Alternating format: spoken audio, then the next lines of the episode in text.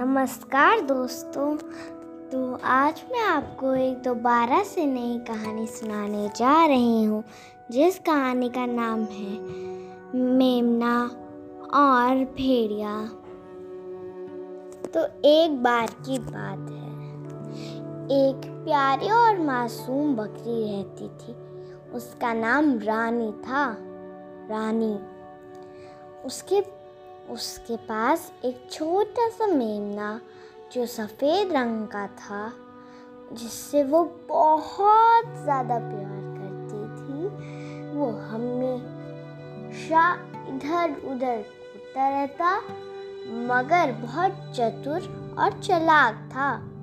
अगर कुछ भी मुश्किल आती तो हमेशा अपनी चतुराई इस्तेमाल कर कर लोगों को अपने जाल ए फंसा लेता तो ऐसे ही एक दिन उसकी माँ उसे बोलने लगी, बेटा, मैं बाहर जा रही हूँ, खाने पीने का सामान लेने।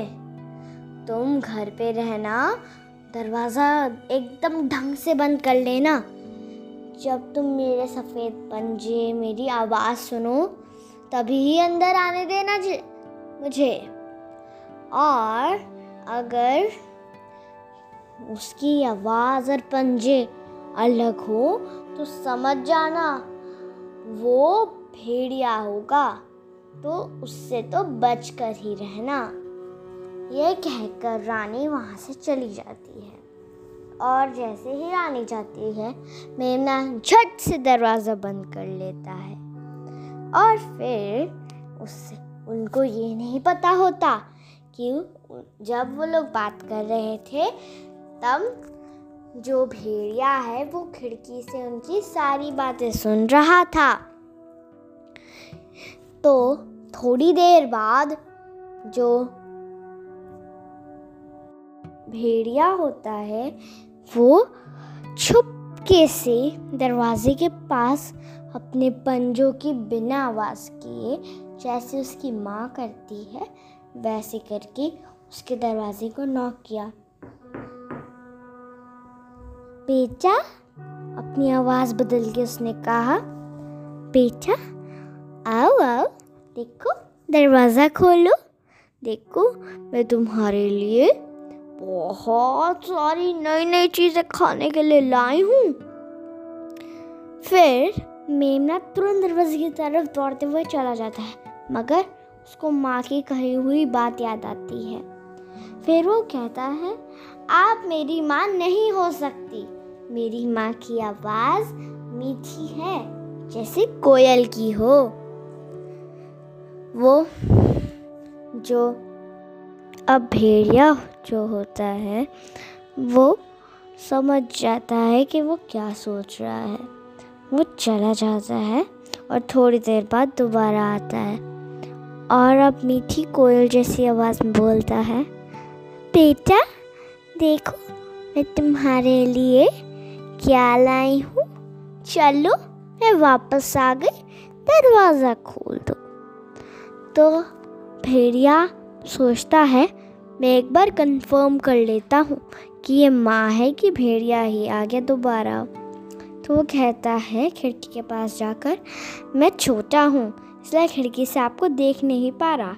कृपया कर कर अपने पंजे खिड़की पे रख दीजिए तो वो रखता है। एकदम काले पंजे देकर उस खिड़की से दूर हो जाता है और कहता है, आप मेरी माँ नहीं हो सकते। मेरी माँ के पंजे सफ़ेद हैं। अब भेड़िया दौड़ते हुए गाँव की तरफ़ ताकि उसे सफ़ेद रंग मिले। वो इस अपनी आँखें सामने के बजाय उस घर पे देख रहा था।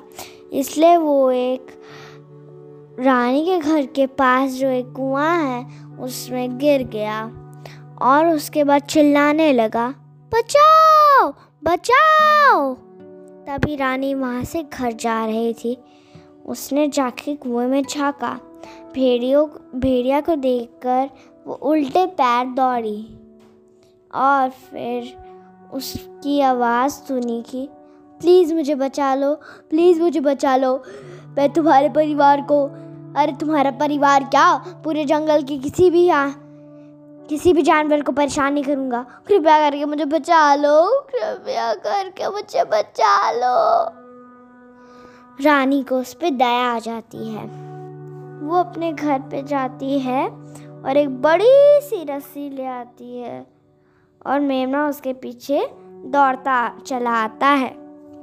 उसके बाद रानी उस रस्सी को कुएँ के अंदर डालती है और एक मज़बूत पेड़ से बाँध देती है। मेमना जाकर कुएँ के पास बोलता है भेड़िया मामा, इस रस्सी के सहारे आप बाहर आ जाओ। फिर भेड़िया बाहर आने लग जाता है। जब वो बाहर आ जाता है, भीगा भेड़िया कहता है, धन्यवाद, मैं अब से तुम्हें कभी परेशान नहीं करूँगा। और अब से तुम मेरी बहन हो। और ये छोटा सा मेमना, इस, ये, इससे तो अब मैं और प्यार करूँगा। उसके बाद ये सुनते ही मेमना तुरंत जाके उस भेड़िया के गोद में बैठ जाता है और भेड़िया उसको प्यार करने लग जाता है। धन्यवाद, अब हम अगली स्टोरी में मिलते हैं। Tata bye